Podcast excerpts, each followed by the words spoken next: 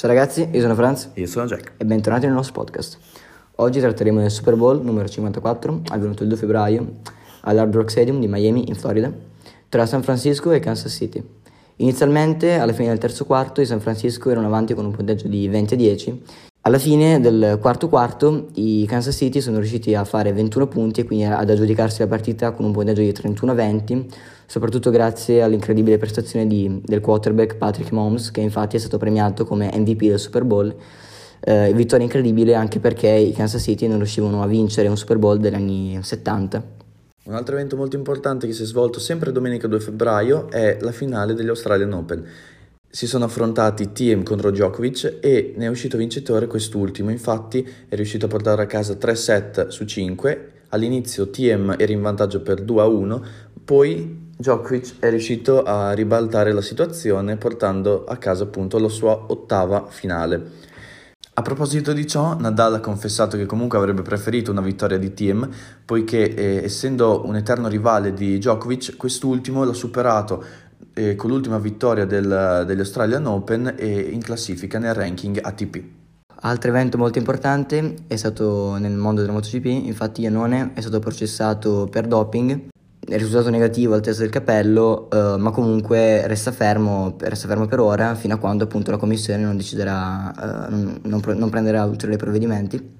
Cambiando argomento, passando alla Formula 1, eh, negli ultimi giorni non ci sono state molte notizie rilevanti, a parte il fatto che domenica 2 febbraio, davanti all'Hard Rock Stadium, ovvero eh, nello stadio dove si è svolto appunto il Super Bowl, un gruppo di manifestanti eh, ha protestato contro il progetto, ovvero contro la eh, Formula 1. Perché hanno protestato? Perché comunque ehm, il GP eh, passerebbe proprio nella zona dove c'è l'impianto in cui giocano i Miami Dolphins. Sono stati inutili poi i tentativi del sindaco di Miami di spiegare comunque ai residenti eh, dei benefici economici che comunque un gran premio potrebbe portare sia alla zona sia all'intera città. Parlando di Serie A, invece, è successo un fatto abbastanza eh, importante, in quanto in meno di 24 ore due squadre di Serie A hanno ufficialmente cambiato allenatore. Infatti, il primo dei due allenatori è stato Mazzarri, che era del Torino, mentre il, il, Brescia ha dato il ben, il ben servito ad Eugenio Corini. Continuando con la Serie A, il 5 febbraio si è svolta la partita Lazio-Verona.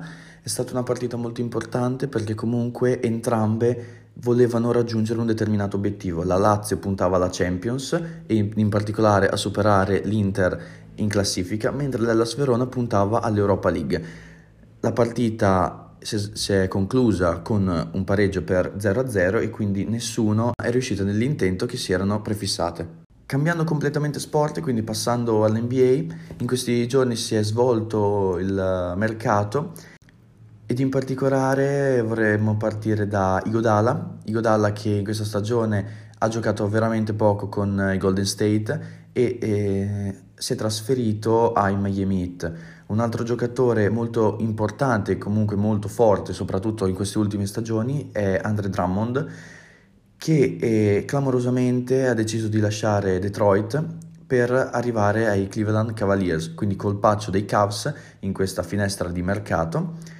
E un altro giocatore che ha lasciato la, la, propria squadra è Isaiah Thomas che dai Washington Wizards è passato ai Clippers, così come Marcus Morris che ha abbandonato eh, New York per, per aggregarsi ai Clippers. Passando ora invece all'All-Star Game che verrà il 13 febbraio, parliamo di due team, quindi il team LeBron e il team Giannis. Il team LeBron ha scelto come quintetto base appunto LeBron James, Anthony Davis, Kawhi Leonard, Luca Doncic e James Harden.